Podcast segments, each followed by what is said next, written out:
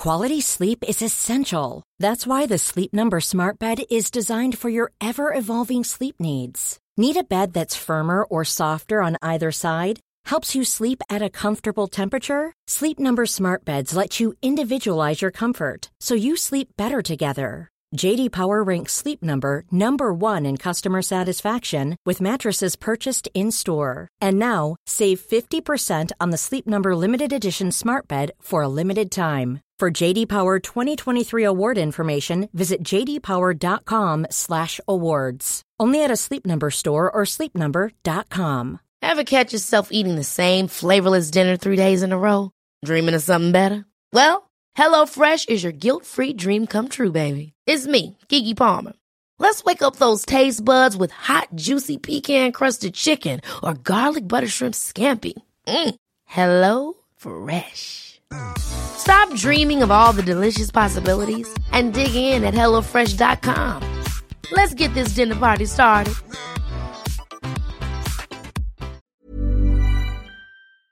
Hi, this is Billie Jean King. This is Marion Bartoli. I'm Mats Wilander. This is Mary Carillo. This is Pam Shriver. This is Yannick Noah. Hey, this is Sarah from across the pond in Boston, Massachusetts, and you're listening to the Amazing Tennis Podcast with David, Catherine, and Matt. Enjoy the show.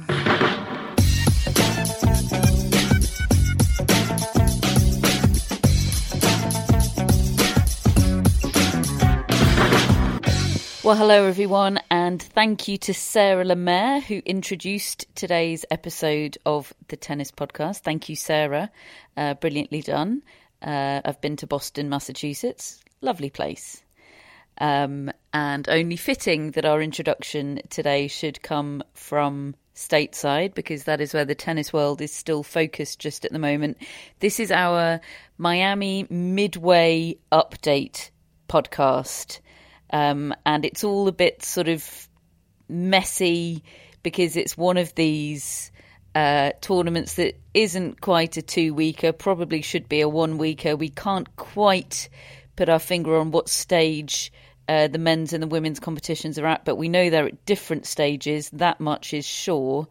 Um, and these sort of extended um, 1,000 events is actually something that the ATP are pushing for more of. They want uh, Madrid, Rome, and a couple of others, I think, to be to be extended events, and that uh, is something that Simon Briggs touches upon in our uh, boots on the ground live from Miami report from Simon Briggs, which um, David we're delighted to have in the show.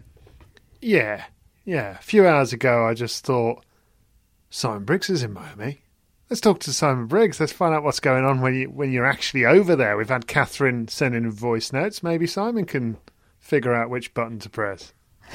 It's not really a podcast anymore if it doesn't include a voice note, does it? It's, it's very much our new thing this year. It's our new thing, folks. So without further ado, let's hear from Simon Briggs on the ground in steamy Miami.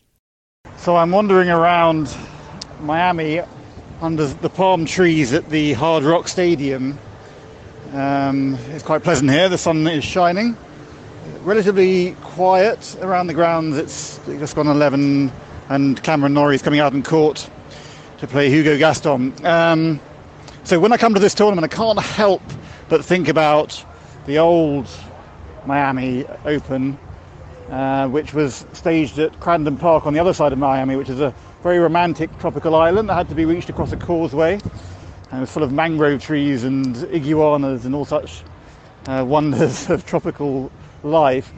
Uh, and I remember last time I was in Crandon Park, 2018, I wrote a column about the move, and I was up most of the night trying to come up with some arresting imagery and some zingers.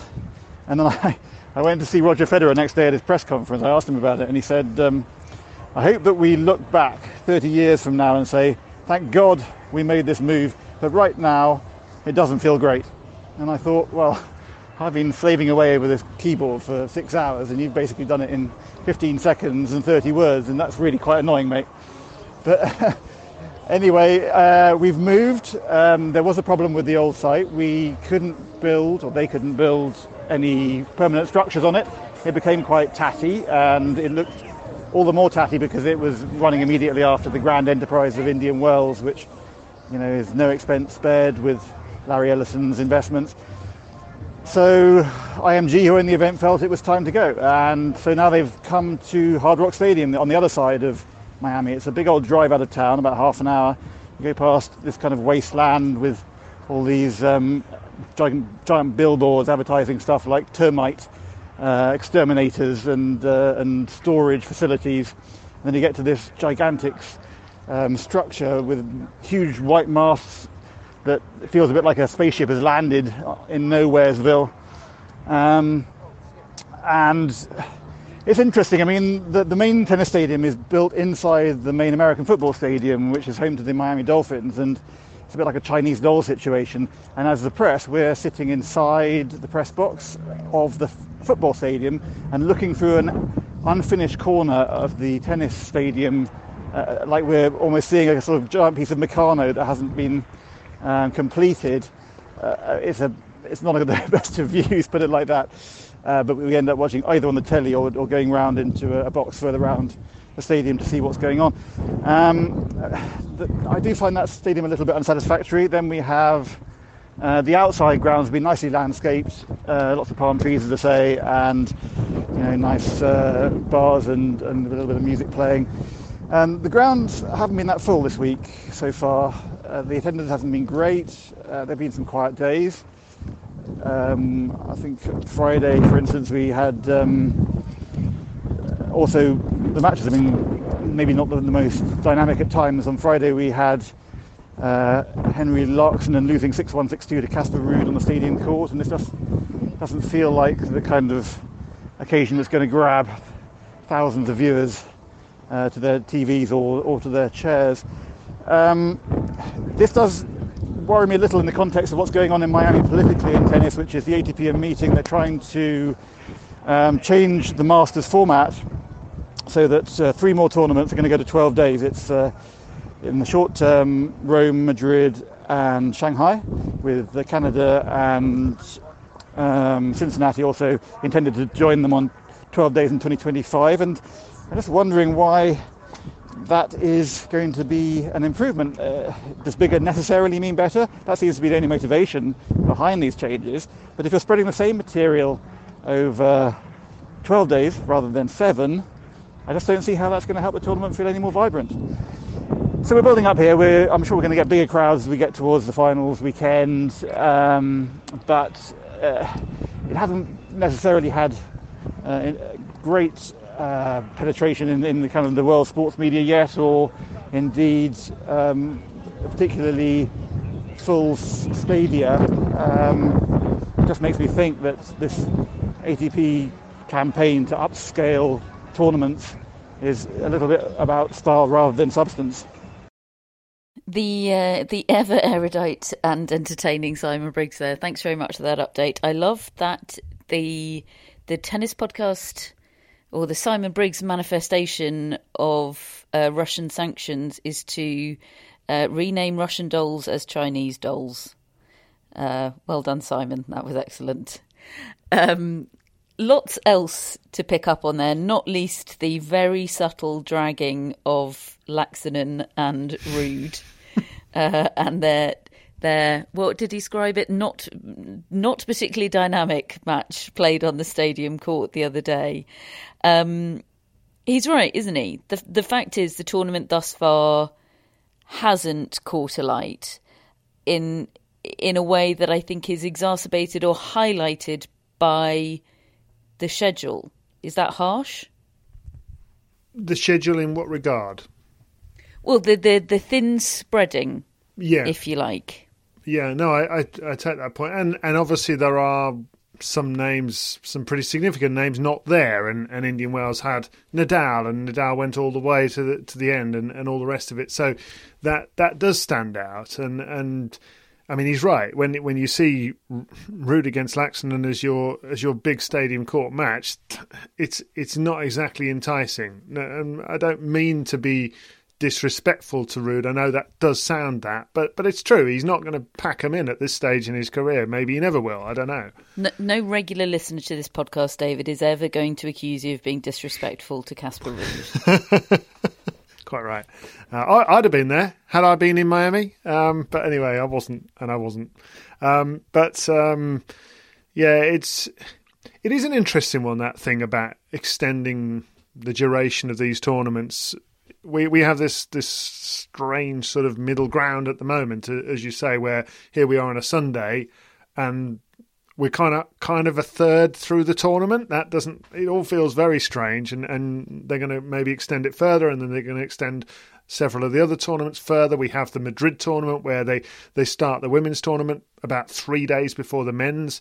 Uh, all of it does seem very strange to me uh, in, in terms of feel even though I can I can kind of get the economics behind it and and so forth. But um, yeah, it, but it's it's. I haven't been to the Hard Rock Stadium. I haven't been to the Miami tournament since it relocated. But it's um, I, I am I do feel quite uh, nostalgic thinking about Crandon Park, although the place was falling apart. I mean, it, as a stadium and as a as a, a, venue, it it was struggling to be fit for purpose anymore. But there was something special about it as well, and uh, it was very picturesque. We we have great memories of it because it took it lasted for so long. But really, I mean, Simon is there for for a week, and really he was there for the Brits. It, it's difficult to to carry the interest of a British writer, for instance, to go over there unless the the big name British players like Raducanu or Andy Murray are really performing, and they they were in it early on.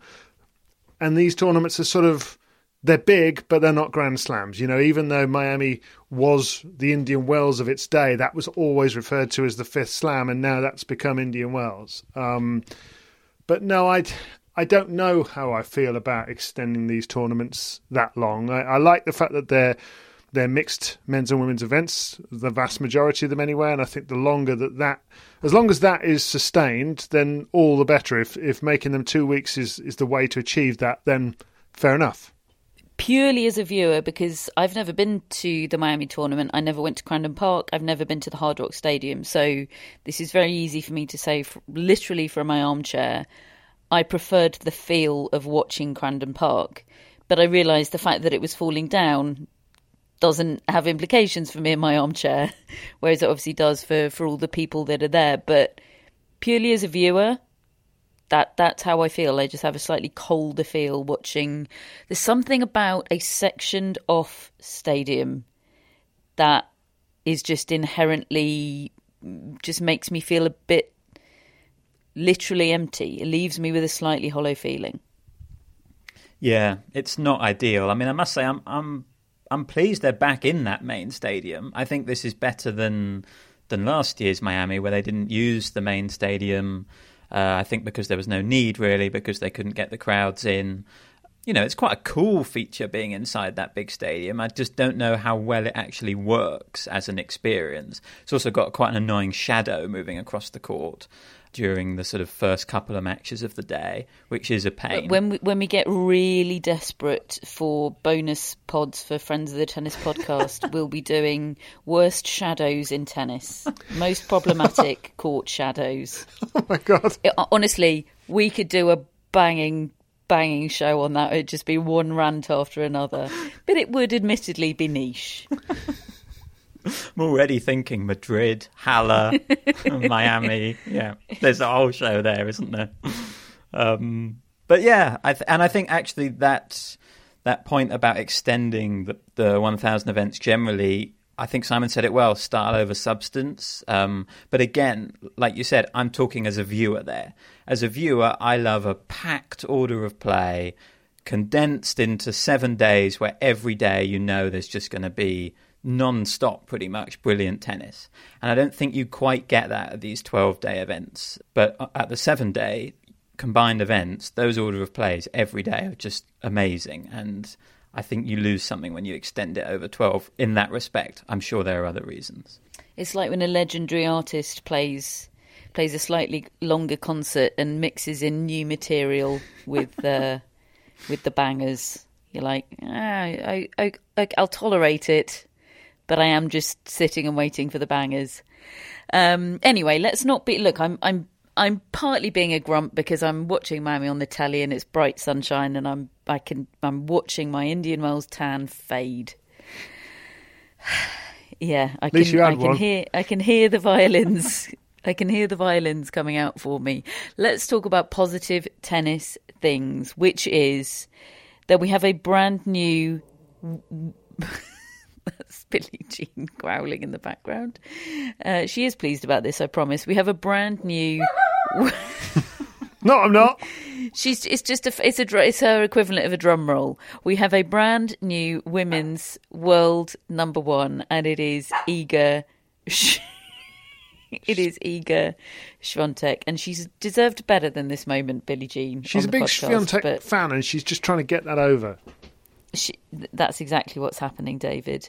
Um, look, it it's it's not the perfect way for her to have ascended to world number one. It it felt like she was probably going to end up being a world number one at some stage in her career, um, but yes, she she got there now because of Ash Barty's retirement in the week. Ash Barty confirmed that she's requested that she be removed from the rankings after Miami, which is the next time that new rankings will be released, which meant that Iga Swiatek only had to win one match in order conf- to confirm herself as the uh, the new number one. And Paula Badosa had an outside chance, but it required Swiatek to lose, which boy did she not lose 6-2 6 love against Viktorija Golubic who has really soared up the rankings recently I, I noticed that she was seeded in Indian Wells and I really did a double take at that but I looked at her rankings trajectory and she's she's really had quite a 12 months um, you know Swiatek by far the better player but to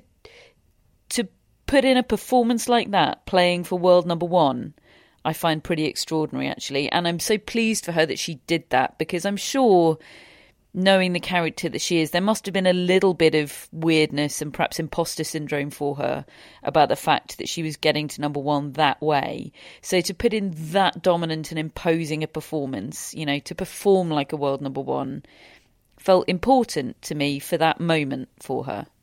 Yeah, I- I, think maybe Barty helped a little bit by being so effusive about Swiatek, both in her sort of retirement interview and press conference, but also previously. You know, she's talked warmly about Swiatek. They've had matches against each other. I know Barty's won them relatively comfortably, but I think Swiatek already is a different player from those meetings. She has she's moved on again here, and I, I just feel that her ravenous appetite to be the best is is there for all to see. She does it in her own quiet, very likable way, but but there's a real determination in her to to to be the best, and and she would have been striving for this whether Barty was there or not. And I think she believes in herself more than she ever has. I think she was surprised almost by her level that she found at the French Open when she won it. I don't think she's surprised now. I think she now believes in her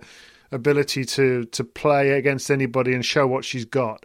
Um, and I found the whole thing really comforting, actually, in the wake of Barty's retirement, because that was a jolt. Uh, and and I'm very happy for Barty if she's happy, but um, I still feel sad for the sport. I think it is a shame for the sport, and yet on in the days that followed, we had Naomi Osaka playing out of her mind and looking happy and reminding us how great she is when she's on form. And we've had Swiatek, who's one of my other favourite players, becoming the world number one and underlining it with a performance like that. That's great. And it was a very Swiatek thing to do, wasn't it? Play and win a match only losing two games where she has a lot on the line. She's made that her thing, hasn't she? Just thrashing people when it really matters for her. She just just dismisses them. We, we, we've seen it in all of her 1000 event finals. We've seen it in the French Open final she played against Kenin. And now this one, okay, maybe didn't quite have the same pressure because you know it was likely she was going to be world number one anyway. But to just emphatically go out there and and sort of, as you said, deliver a world number one performance like that was was significant. And yeah, very very Swiatek as we learn more and more about her. Mm, they um they they hastily cobbled together a, a presentation party, didn't they? Because obviously they they wouldn't have been expecting to have to hold a world number one ceremony at the start of the tournament, but um they they produced Lindsay Davenport, um, of course, a former WTA number one, which I thought was a really nice moment, and what a warm, kind individual to to have there with her in that moment. So that was all great. Swiatek remains alive um, in the tournament and is in brilliant form. You mentioned David Naomi Osaka. Well, in total, only 11 out of the 32 seeds on the women's side reached round three. Uh, we've lost Sabalenka. She lost out to Irina Camelia Begu. Emma Raducanu lost to Katerina Siniakova again after serving for the match. I think that's three matches in a row that she's she's lost after serving for it. The tennis level is there, um, but she's just unable to maintain it. And you know she's got a lot going on. Um, Karolina Pliskova lost to Anna Kalins, uh, Kalinskaya. Annette Kontaveit lost to Ann Li. Maria Sakkari uh, lost to Beatriz Haddad Maia Ostapenko, um, who'd won the tournament in Dubai earlier this year, hadn't she? She lost to Shelby Rogers. And Elise Mertens lost to Linda Fruhvirtova. Um, more of her in a minute. She is a 16 year old who just minutes ago also beat Victoria Azarenka. We will talk about that separately. Um, but for now, uh, going back to the seeds that are missed out, uh, Garbiñe Muguruza and Simona Halep um, also withdrew ahead of the tournament. So only 11 out of 32 seeds through, but of course, one of those unseeded players through is Naomi Osaka, who, on the basis of how she's been playing so far this week, will not remain unseeded for very long. She's told us that she started seeing a therapist. Get me that therapist's number. Also, she's got a personal vendetta against Caroline Wozniacki, which I'm enjoying oh, a lot. It's I. It's great. The most gentle, um, but powerful vendetta. Tell us more, Matt. Well, I believe she was watching Tennis Channel. I think Caroline Wozniacki's been doing some commentary for Tennis Channel over the uh, Indian Wells Miami period.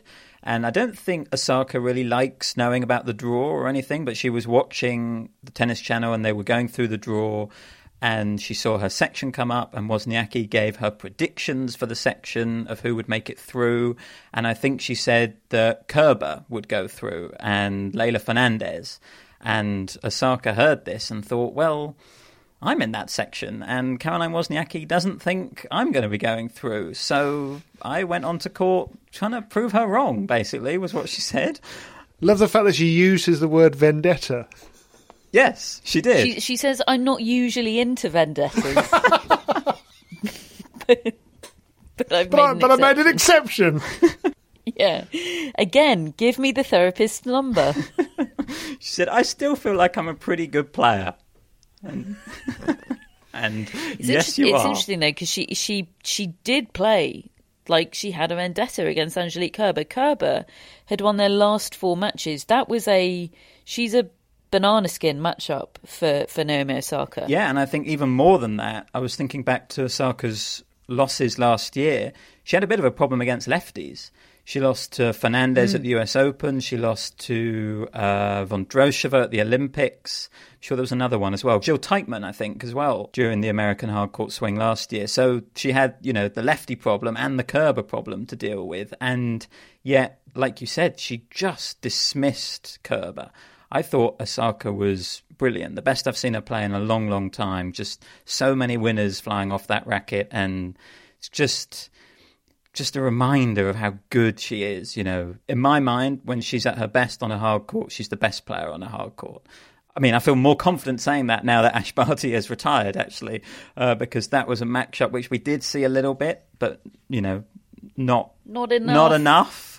Um, Oh. And I'm going to continue to be sad about that. But yeah, I'm very, very happy that, that Osaka's playing like this again. And, and I love the way Wim Fissette apparently put it to Osaka that maybe seeing a therapist would be a good idea. You know, he said, You hire me for tennis, you hire, you know, someone for fitness. Why would you not hire someone for your mind and your mental health. And I think um, she went onto the court with, with some techniques this week in Miami, um, which she's been putting into practice. And yeah, it's it's really great to see. I think a lot of people are pulling for Osaka and want the best for Osaka, and I sort of really felt that momentum behind her this week so far. and of course, in many ways, this is a home tournament for her because she she lives a lot of the time uh, in Florida and, and trains there.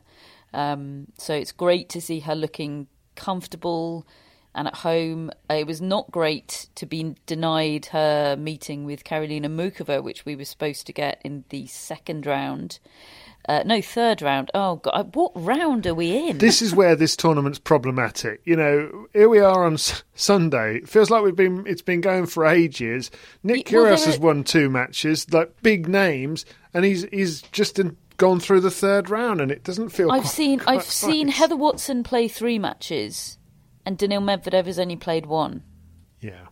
Explain it to me. I it it's anyway. I think that was supposed to be a third round match because obviously the seeds get a bye, but Osaka is not a seed. So I, and she had beaten Astra Sharma and Angelique Kerber. So yes, she was supposed to play Karolina Muchova, um, who I realised I hadn't thought about in a bloomin' long time. Um, and then who who did she beat this week to remind us that she exists? She beat Leylah Fernandez pretty convincingly. Don't I know it? Having picked Fernandez to win the title, I, having having had what I felt was some sort of moral victory by picking Sakkari to go to the final of Indian Wells and Alcaraz of the semis, I've I've embarrassed myself this week. Both of Well, mine. Matt and I both the went for Felix Auger Aliassime, who's bombed out as well. And Well, I also Rublev went for lost Annette six three six love. Yeah, uh, I don't think anyone's faring brilliantly this fortnight, David. no, put it that no. way. All right then, I feel marginally better. Just imagine how our year-long predictions are looking with Barty's name splattered across them like roadkill. That's going to be absolute carnage. Anyway, we'll deal with that in nine months' time. Um, so yeah, I mean, does Nash remi- Barty, you know, she she could have a bit of consideration, couldn't she? And blooming wait Hmm. until the end of the year at least. anyway, at least it, you know, it affects us all equally. Um, unless anybody predicted that she would do this, in which case I'll be grossly Didn't. I say she anyway, might win the calendar I'm trying slam? to. I've forgotten what point I'm even trying to make about Mook. Yes, you did. Oh God. She would have done. anyway, Muchova. I forgot that she existed. She reminded me that she existed, and now we're going to forget again because she's got another injury. She is unlucky, isn't she? But she she's so good when she's good. She's got so many tools. Hmm. You know, she's a she's a mini. I'm not going to say Barty. You know, she's just she's got touch and feel and a bit of wizardry. Um, and she's yeah, she's she's great for the game. But she's I'm going to forget she exists again. this and that's a abdominal problem is the one that keeps recurring, isn't it? Mm. And and that always worries me because that is such a difficult injury to get rid of because you use that part of your body all the time in tennis. Yeah, absolutely. It's you know it's at the centre of everything, isn't it? Quite literally. Um, before we move on to talk about some of the men's happenings, I said that we would come back to. Now I don't know why I've done this in two segments because it means I have to say her name again, but. I get the feeling I'm going to need to practice saying this name. So here we go. We're coming back to Linda Fruhvirtova, who is a 16 year old Czech player, a junior Grand Slam champion who I'm guessing is an IMG player because she's been given a wild card into Miami this week and she has capitalized on it. Uh, she's now won, I think, three matches. um, she's beaten Elise Mertens and today she beat Victoria Azarenka, former champion, of course, in Miami. Uh, one of the only women to have pulled off the Sunshine Double, winning Indian Wells and Miami back to back.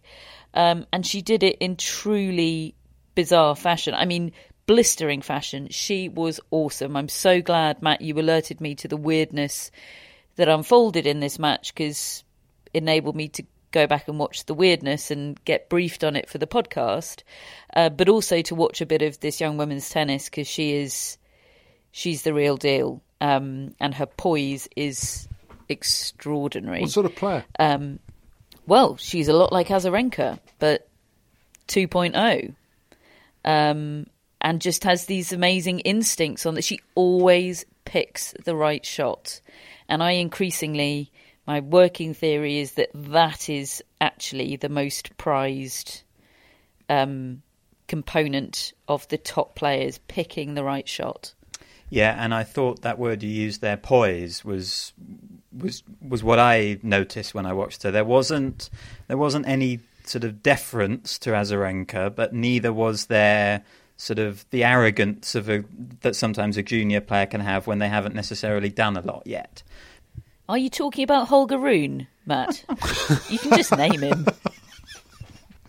Or Cecil Just name- name Remember bloke. her when she I said she was going to kick Maria Sharapova's ass off all those years ago? That's a that's a shut your fuck up, isn't it? I'm going to kick your ass off. anyway, Matt, sorry. Sorry, I was I was just looking up who uh, who Holger Rune lost to this week. Um, Just the It's all, assumption. it's it's good to be it's good to be across his losses. Mochizuki. Actually, he did retire. Think he might have a bit of a back problem, but anyway, it's not it's not it's not going great for him at the moment. Anyway, um, what I would say also about Fruhvirtova is that there's two of them. That this is Linda Fruhvirtova. There's also her younger sister Brenda. Uh, and they both won in back-to-back years. They won uh, the tournament in Tarbes in France, Les Petits As, which is a real sort of marker of, you know, junior talent. I think a lot of players have, a lot of you know Gasquet, Nadal, Murray, they've all gone through there. There's loads of video on there of YouTube playing there. It's a great event, and they won it in back-to-back years. I think the only uh, siblings to have ever both won it. Um, and Brenda's a couple of years younger. She's coming as well, and Linda is here now. So, yeah, I think we're going to be saying their names a lot. I did check the WTA website, no pronunciation guide yet. So we are. I we have guessing. um, I've sent Daniela Hantuchova a message requesting a voice note, Great. um, just confirming I can't do that. pronunciation. So thank you. Um, she hasn't replied yet, but I'm sure it's at the top of her to-do list when she comes off air. Um, I love the idea uh, of them bringing back the names Linda and Brenda, because let's face it, they've been out of fashion for a while. It's great. Um, imagine being 14 and called Brenda. Marvelous. you just know there's, everywhere, there's loads mums of and people, grandmothers everywhere are delighted. loads of people on social media. You know, were watching that match with Linda, going, "Yeah, well, you wait till you see a sister." To their mum. Yeah, but we let's we did say that about Djokovic. We or we heard it said about Djokovic, didn't we? Did anyone say it about Tsitsipas? Not for very long. Um, Although Petros uh, won a, a 25k doubles the other day, I saw on Instagram. did he? Yeah. Wow, you are really across his his highs and lows. Correct. Um, Matt, the match involving Linda Fruhvirtova was dramatic and notable for reasons other than her uh, precocious brilliance. Um, Victoria Azarenka has just I can't quite believe what I watched. You, I mean, you told me what happened, and I went back and watched it, thinking, well, there must there must be some context that that Matt has failed to tell me. Um, but as far as I could tell, same as you, there there wasn't much context to explain to explain what she did, which was, by the looks of things, just she was being roundly beaten, didn't fancy the fight, was pretty indignant about the fact that she was being hit off the court by someone half her age, and just picked up a bag and walked off. Um, it's possible that she shook hands with her opponent. It looked, from what we could see on the footage, that she didn't. It's possible that she did briefly, and it just wasn't caught on the on the camera. But it looked like she didn't. Um, and it was a pretty low moment for Victoria Azarenka for a great champion to behave like that. Yeah, really, really bad look. Uh, the umpire was kind of pleading with her to say, "Look, just just wait. We'll call the physio. We need to wait for the physio to come on. Then they can make an assessment, and you know, then you can do what you want to do." And Azarenka was having none of it. She just shook the umpire's hand, picked up a bag, and and left. And I think, you know, it's always it's always sort of difficult to or I don't want to judge players for the, you know for sort of why they retire, but I think there's certainly a way of doing it, and you know even if she was feeling awful, I think there's a sort of respect to your opponent, a sort of a way of doing things. I think, and she didn't do any of those things. Um, but as you said, it, it, it actually just looked like she didn't want a part of this match anymore. We'll wait to see what she says in press if she goes to press. Um, but yeah, it was just a really, really bad look from Azarenka. I thought it reminded me of when she just uh, she came out to play at the October French Open. Yes, in a sort of ski suit, and it started raining, and she just picked up her bag and walked off. Yeah. Said, "I live in Florida." Just... she did. I mean, this was. And there she is in Florida. And... yeah. yeah. Um, yeah, it, it, was a bad look. I believe, I think she'll receive a fine for it because I think the rule is that you have to be signed off mm. by a physio. That's certainly what the you umpire have to have was that saying. consultation. Yeah. Um, so we'll see. Anyway, not not a great look, but and there was this just this delightful interview with Fruhvirtova after the match where she was just she was so respectful of Azarenka and so chuffed to be on the court with her um, and chuffed to have beaten her. And I just thought, oh, it's such a shame that you know that wasn't reciprocated. And ah, yeah. I, I think I'm right in saying that Azarenka played last week in Indian Wells and was pretty emotional in in the match that she lost. She was. I I, I don't know exactly, but I, I, I, suspect the political situation in Hmm. in Belarus, being a Belarusian athlete, is is extremely challenging for her at the moment, and I have certainly a degree of sympathy with her about that. But she elected to take to the court, Yeah. and that comes with certain responsibilities about about behaviour. Um, but anyway, we'll see. We'll see what she has to say. Ever catch yourself eating the same flavorless dinner three days in a row? Dreaming of something better? Well, HelloFresh is your guilt-free dream come true, baby. It's me, Keke Palmer.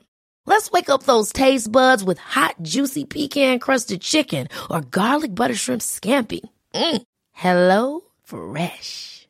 Stop dreaming of all the delicious possibilities and dig in at HelloFresh.com. Let's get this dinner party started. Quality sleep is essential. That's why the Sleep Number Smart Bed is designed for your ever evolving sleep needs. Need a bed that's firmer or softer on either side? Helps you sleep at a comfortable temperature? Sleep Number Smart Beds let you individualize your comfort so you sleep better together. JD Power ranks Sleep Number number 1 in customer satisfaction with mattresses purchased in-store. And now, save 50% on the Sleep Number limited edition Smart Bed for a limited time. For JD Power 2023 award information, visit jdpower.com/awards. Only at a Sleep Number store or sleepnumber.com. This edition of the Tennis Podcast is sponsored by Tennis Channel, and Tennis Channel Plus is the place to watch the French Open. They've got every court live, and you can watch on your phone or on your smart TV in HD. Sounds great. There's genuinely nothing I like more than watching multiple courts with matches everywhere. And can I just sit and watch Court Suzanne Lenglen all day? You sure can, David. Wherever the stories are, the rivalries emerge, and the generations clash, you can watch it all with daily live coverage beginning on Monday, May the 20th. Be there when it happens by subscribing to Tennis Channel Plus to stream daily coverage of Roland Garros. Use promo code TennisPod20 for 20% off your annual subscription. On to the men's tournament and. I mean, honestly, where what, what, round are we at? Somebody, somebody, help me! I've seen Kyrgios play twice. He's been very good, and he's I been mean, brilliant. He really has yeah. been uneventfully good, just really professional and efficient, and just really good. And he's talked to. I mean, he beat Andre Rublev six three six love. I think he was broken in the first game, Kyrgios, and then he just rolled away with it. And he he actually said about Rublev, look, I don't think he had his best day. Oh, and his second serve isn't very good. Um, and uh, and I mean, look, he made him look ordinary. I think it was a poor day for Rublev, but it was just so one sided. And Fognini, I watched the match today. That was pretty one sided as well. Um, you never know how long this stuff's going to last with Kyrgios, but well, it's the best he's looked in a long time. I'll I'll say that without question. But you won't go any further. David Law not Well- falling into the Kyrgios trap. I, I Are you tempted? Are you tempted to fall? Yeah, I mean, he's got Sinner or Carreño Busta next, and I could see him beating either one of those in the form he's in mm. right now. And if you think. I about think it, he'll he, win that. he only lost to Nadal, didn't he? It's and you can you can play well and lose to Nadal. Now, I, I still think with Kyrgios, it doesn't matter how on it he is. If you can push him into deep waters and, and make him last out there, for, uh, eventually he may well end up capitulating and beating himself and finding something to get upset about. But he he just looks he's a heck of a player when he's on, isn't he? And and so he's winning easily right now. Well, I think ahead of that Rublev match, he had just received confirmation of what fine of the fine he'd be getting for the appalling racket throw at the end of that match with Nadal in Indian Wells, which was the maximum maximum possible fine for that category of offence. I think twenty five thousand dollars. Uh, so it's possible that he was, you know, fired up by that. You know, that he's fi- find finding things to to rage against. Which, if he does it in the right way, I'm I'm you know fine. Go with it. I mean, he, he didn't look angry today at all. He just looked sort of zoned in. He looked he looked really focused and motivated. And and I, we said at, at the end of the Australian Open that we'd like to see him playing more with Kokkinakis and not just leaving it there. And they have. They've played. I think this is the third event since then that they've played together. I think it helps Kokkinakis being around him all all the time in the in the player lounge in the locker room, and it's every time his name is brought up, Kyrgios's face lights up. It happened in the interview after the match today, and I just think, yeah, he's he looks like he's in a good place, and I think that's a big part of it. Um, so. I don't know. I don't know what any of it means. It doesn't need to mean anything. All it means at the moment is that Kyrgios is playing well, and that that is absolutely clear. David, as we know, I think we all have new predictions to make in the newsletter this week. Will you be going for Kyrgios? How That's- sucked in have you been? That's a very good question. But he's playing the best tennis I've seen at the tournament so far. So probably, yeah. After that Rublev win, he said, he said, look, I know I can beat any player on any given day. That's me. That's who I am, and that is always, that is who he is, isn't it? That's how we think of him. That's his selling point. He's not going to string it together. He's unlikely to win a slam, but on any given day, he shows up, and he can beat even the best. And I, I think that that shtick has worn thin for me recently because it just hasn't been true. He showed up against Medvedev at the Australian Open. He really played well. He wasn't good enough. He showed up against Nadal in Indian Wells. It wasn't enough. It was very close, but it wasn't enough. That shtick has has worn thin because actually against the very best, his best hasn't been good enough. And I wonder if that's been a bit motivating for him. I, d- I don't know. He did say that it's he's had the best off season that he ever had, and that he feels as fit as he has in a long time. And so it does feel like that there are more component parts to being a top player in him just at the moment. Now, don't know how that long how long that will last, but he he he gives me the vibes of 2017 Miami a little bit at the moment. On what Catherine said, I think you can l- look at Kyrgios's results against top players, and they would be at their worst over best of five.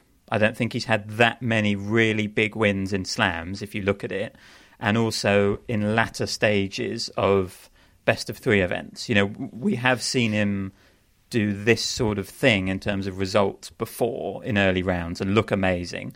He looked amazing in Indian Wells, and then he played Nadal and he lost. Now he's obviously had better wins here in Miami. You know, Rublev, that's that's a proper win. That was that was unbelievable. It took 50 minutes. I switched over to watch the Sinner Ruusuvuori final set tiebreak, and I missed most of the second set of Kyrgios. That's how quick and how sort of devastating Kyrgios was in that second set. I can get behind this Kyrgios that that we've seen so far. It's been kind of addictive tennis the way he's playing, um, and yet also really focused as well.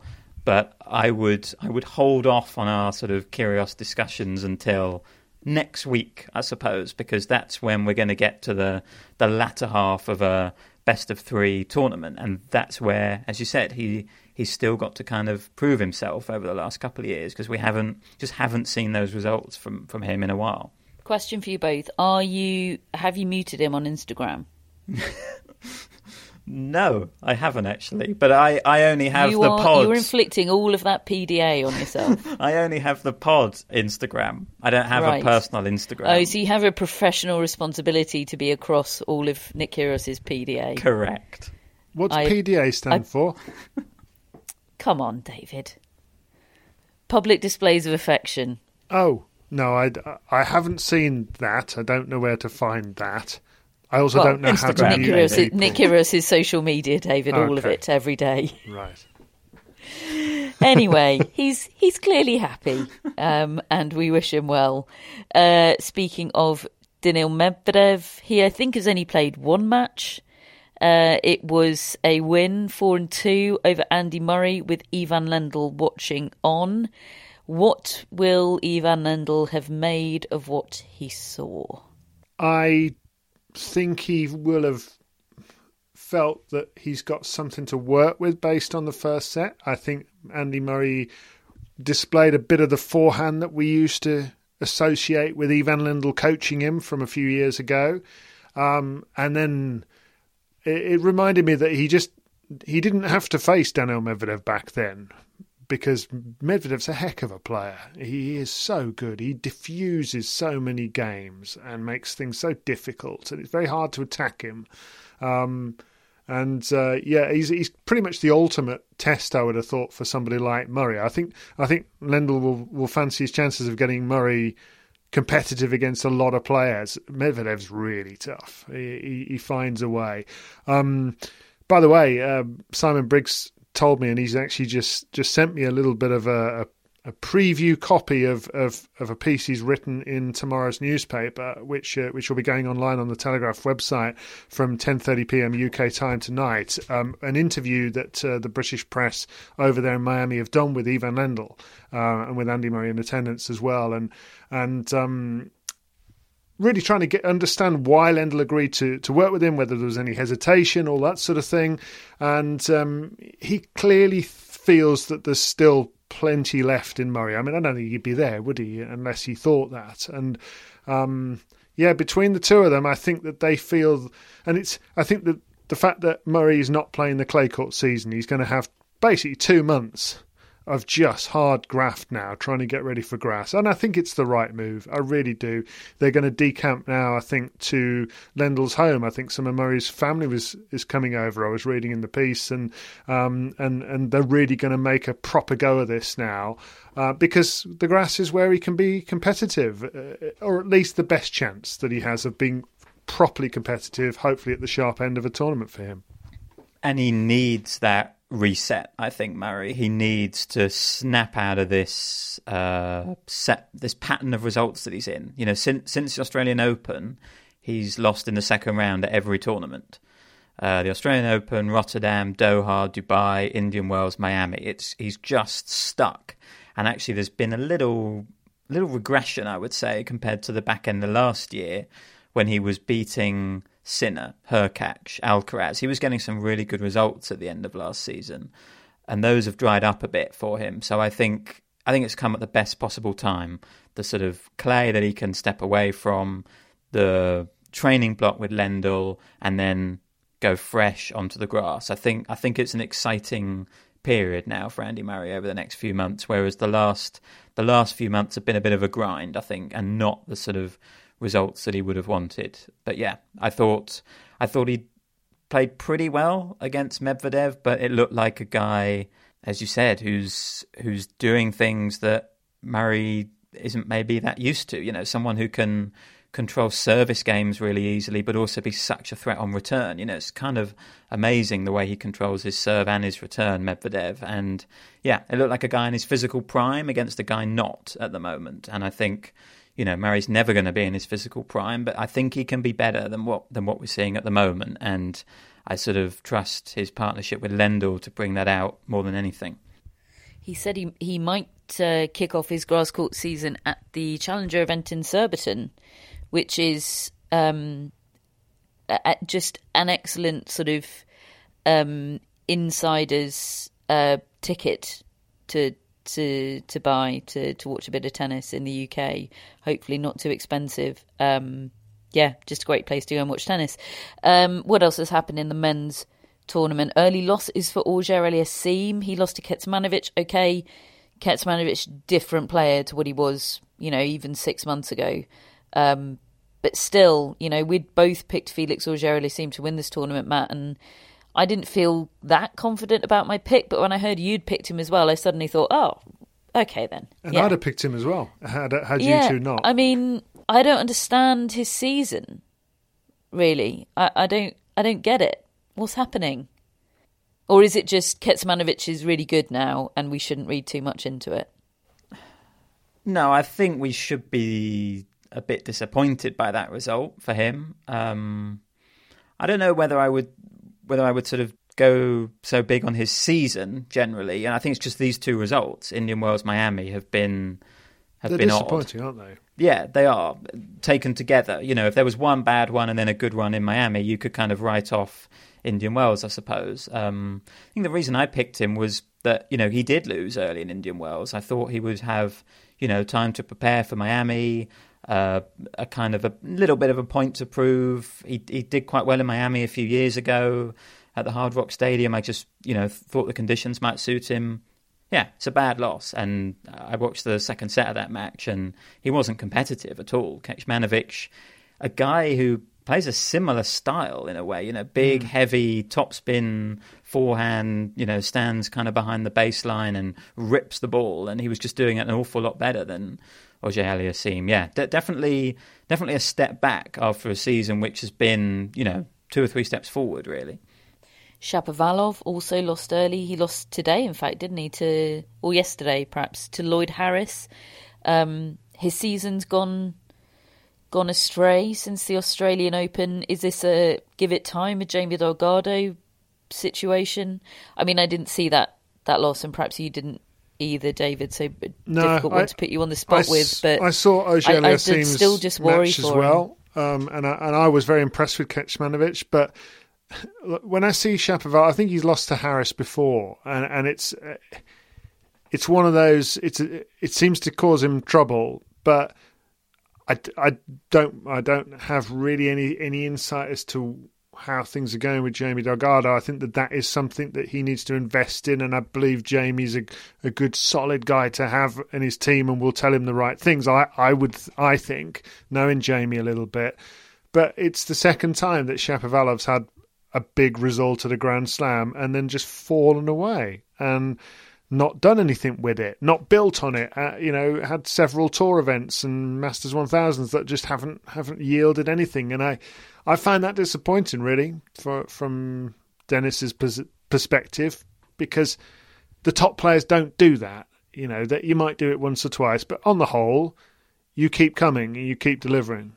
Yeah, his losses since the Australian Open are Lehecka, Rinderknecht, Vesely, Opelka, and this one, Lloyd Harris. You know, you, you can lose to a lot of those players, but it's not it's I'd- not great.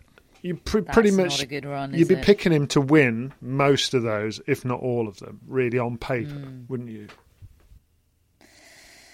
Okay, well, Clay coming up. That's it's not necessarily the surface I associate most with him, but we'll see. Pressure's off, I suppose. Um, Jenson Brooksby is still in the Miami Open. He will face Cameron Norrie next. Norrie is going to be almost certainly, I think, after Miami, a top 10 player, which is extraordinary. The man is a machine. Um, he beat Hugo Gaston today. Um, just he's just so damn hard to beat. It's extraordinary. And there are these amazing quotes that have come out about the fact that he has um, huge lungs, disproportionately large lungs. He ended up in hospital having to have scans for something. Uh, he's, I think he said about five years ago, and the doctor said to him, "Mate, are you a deep sea diver?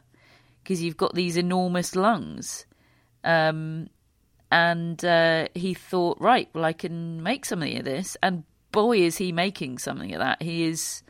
I mean, I didn't know having big lungs was it was a thing. I thought, you know, like the whole your arm span is the same as your height. I thought there was just a, you know, a mathematical sum and it was in direct proportion to the size of other things on your body. And I now really want to know whether I have normal sized lungs. Um, but yeah, Cameron Norrie has massive lungs and he is putting them to great use. Next up, he will play Jenson Brooksby, uh, who by and large I think is brilliant for tennis. Uh, I love watching him. I find him quirky and weird, and I don't quite know how it works, but it does. And he doesn't mind being a disruptor, and I love that. But he crossed the line um, in his previous or his first round match, I think it was. I'm confused about what match it was, all, all the matches. Um, but he he smashed his racket uh, and it bounced, and I, I think did just about make contact with with a ball boy or man, as Matt has put in the notes, because they are they're they're grown adults in Miami at a lot of the US tournaments. Actually, um, he was given a point penalty, um, but he wasn't defaulted from the match. Um, punishments aren't harsh, harsh enough, are they? This is clearly a pattern of behaviour from from men, a worsening situation with with male players at the moment. It's not everyone, and yes, they're each one is a one-off incident, but there are a lot more one-off incidents happening, and in my view, the ATP have stitched themselves up with what they did in response to the Alexander Zverev incident in Acapulco, which is undoubtedly the most severe offence of all that we've seen by far. And by not issuing any kind of ban to him, any offence less extreme, which most are, even a quite extreme offence will be less extreme than what Zverev did in Acapulco, has to obviously be punished less harshly. Um, so they've they've set the scale and the bar so high. The bar it seems to be unofficially that you have to cause proper harm to somebody, to an official or a lines person or a ball boy or someone in the crowd, in order to receive a punishment that will actually hurt. Um, and that's really horrible because it feels now like we're just waiting for that to happen because yeah. it will. Yeah, I mean, I think they've stitched themselves up with just the way it's written. I don't think I think the umpires and the referees are probably doing all the right things in terms of carrying out what is written. Um, and in this case, Brooksby just sort of f- flung his racket across the floor at quite a rate, and it's sort of, you know, I don't know whether it hit the line judge's ankles or the bull bullman's ankles, or he jumped out of the way, but you know, it, it, Brooksby was in no control over that racket. He didn't know where it was going. He wasn't trying to hurt anybody, but he wasn't controlling himself in any way to avoid hurting somebody. And and that's the problem. It's just reckless behaviour. And that can't be allowed to just go unpunished because people don't check themselves when they're when they're carrying on out there. And um, you know I I know again it, it, it contradicts with some of the the love of aggro that we all have but we don't want anybody getting hurt. And whilst neither does Jenson Brooksby that much is quite clear. He doesn't want him, anybody getting hurt either. He nearly did hurt somebody or that sort of behaviour is going to hurt somebody at some point, and that's going to be then too late. So rewrite the damn rule so that people maybe don't do those things. Would be my advice. Brooksby gave out a fulsome, uh, a, a, long apology and a, what looked like a photo, a photo op with uh, the, uh, the the ball man, um, which I don't quite understand why, but he subsequently deleted it from uh, his Instagram post page after posting it. But anyway, um, I don't really get social media sometimes, as you know. It looked like someone had taken that photo from in the bush. It did. It looked like a weird paparazzi style photo. There were a lot of things about the apology sequence of events that made made no sense to me. Um, but uh, yeah, I'm glad he did the apology. Um, yeah, I don't know. Maybe we'll never know what went on there.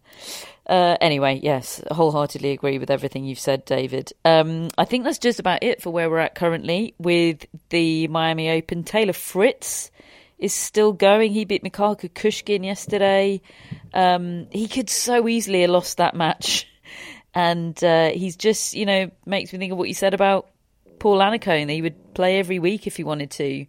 You know, he's out there because he wants to be, and it's it's good to see someone with that appetite and love for love for the sport. It's really good to see. F- plays Tommy Paul next, which um, which I'm here for. Wasn't that a junior Grand Slam final? At least one, I think. I, I think it might have been two in the same year. I think mm. I think Tommy Paul Wow. won the French and uh, Taylor Fritz won the U.S. Open. I think. Yes. And Opelka won Wimbledon yes, in the Opelka middle. won Wimbledon. Yes. Crikey, yes. you two and your junior knowledge. That's good.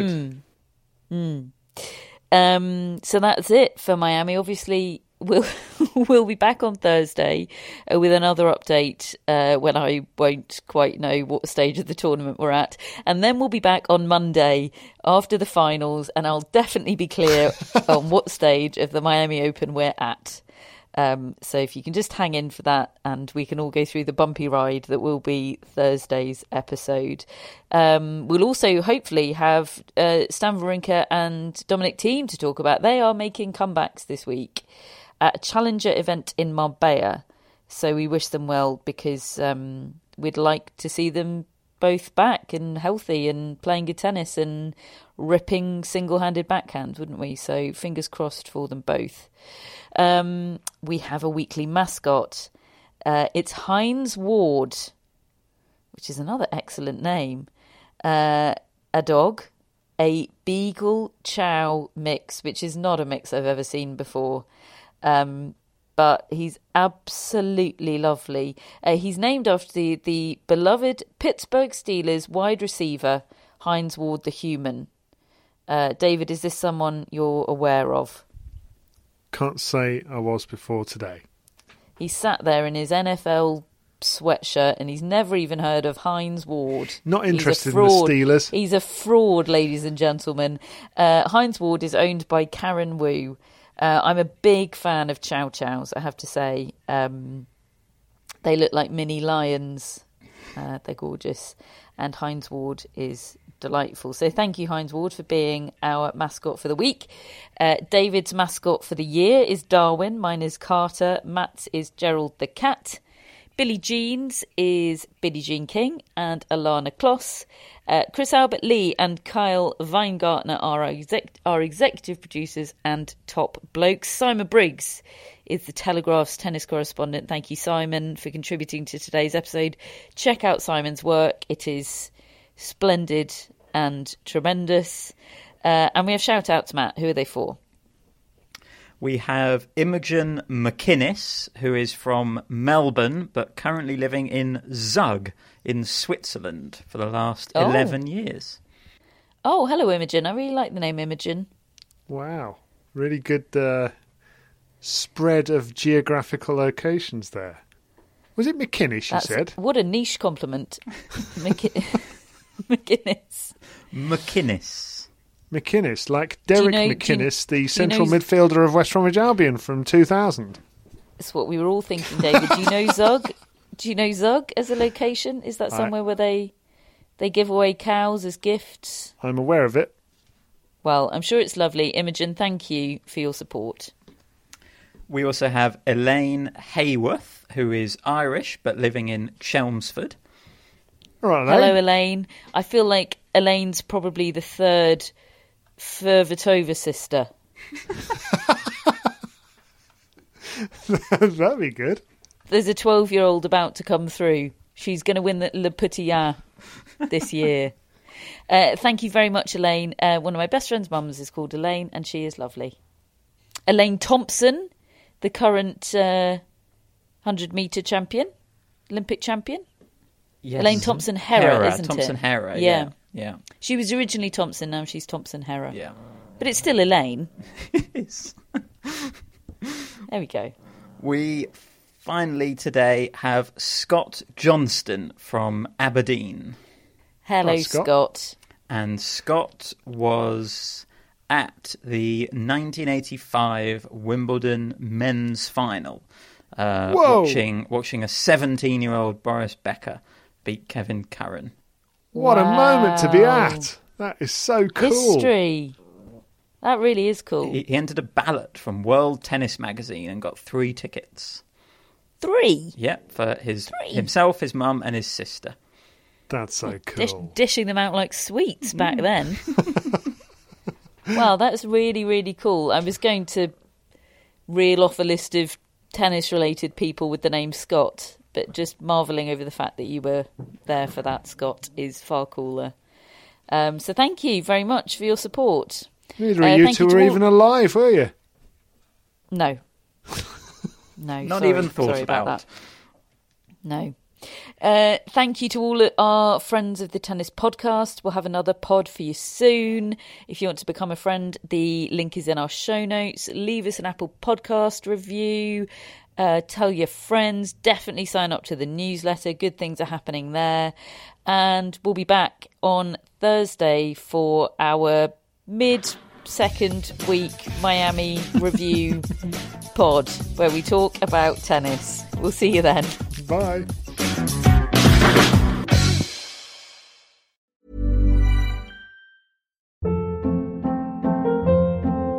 Hold up. What was that? Boring. No flavor. That was as bad as those leftovers you ate all week. Keke Palmer here, and it's time to say hello to something fresh and guilt-free. Hello Fresh. Jazz up dinner with pecan-crusted chicken or garlic butter shrimp scampi. Now that's music to my mouth. Hello Fresh. Let's get this dinner party started. Discover all the delicious possibilities at hellofresh.com.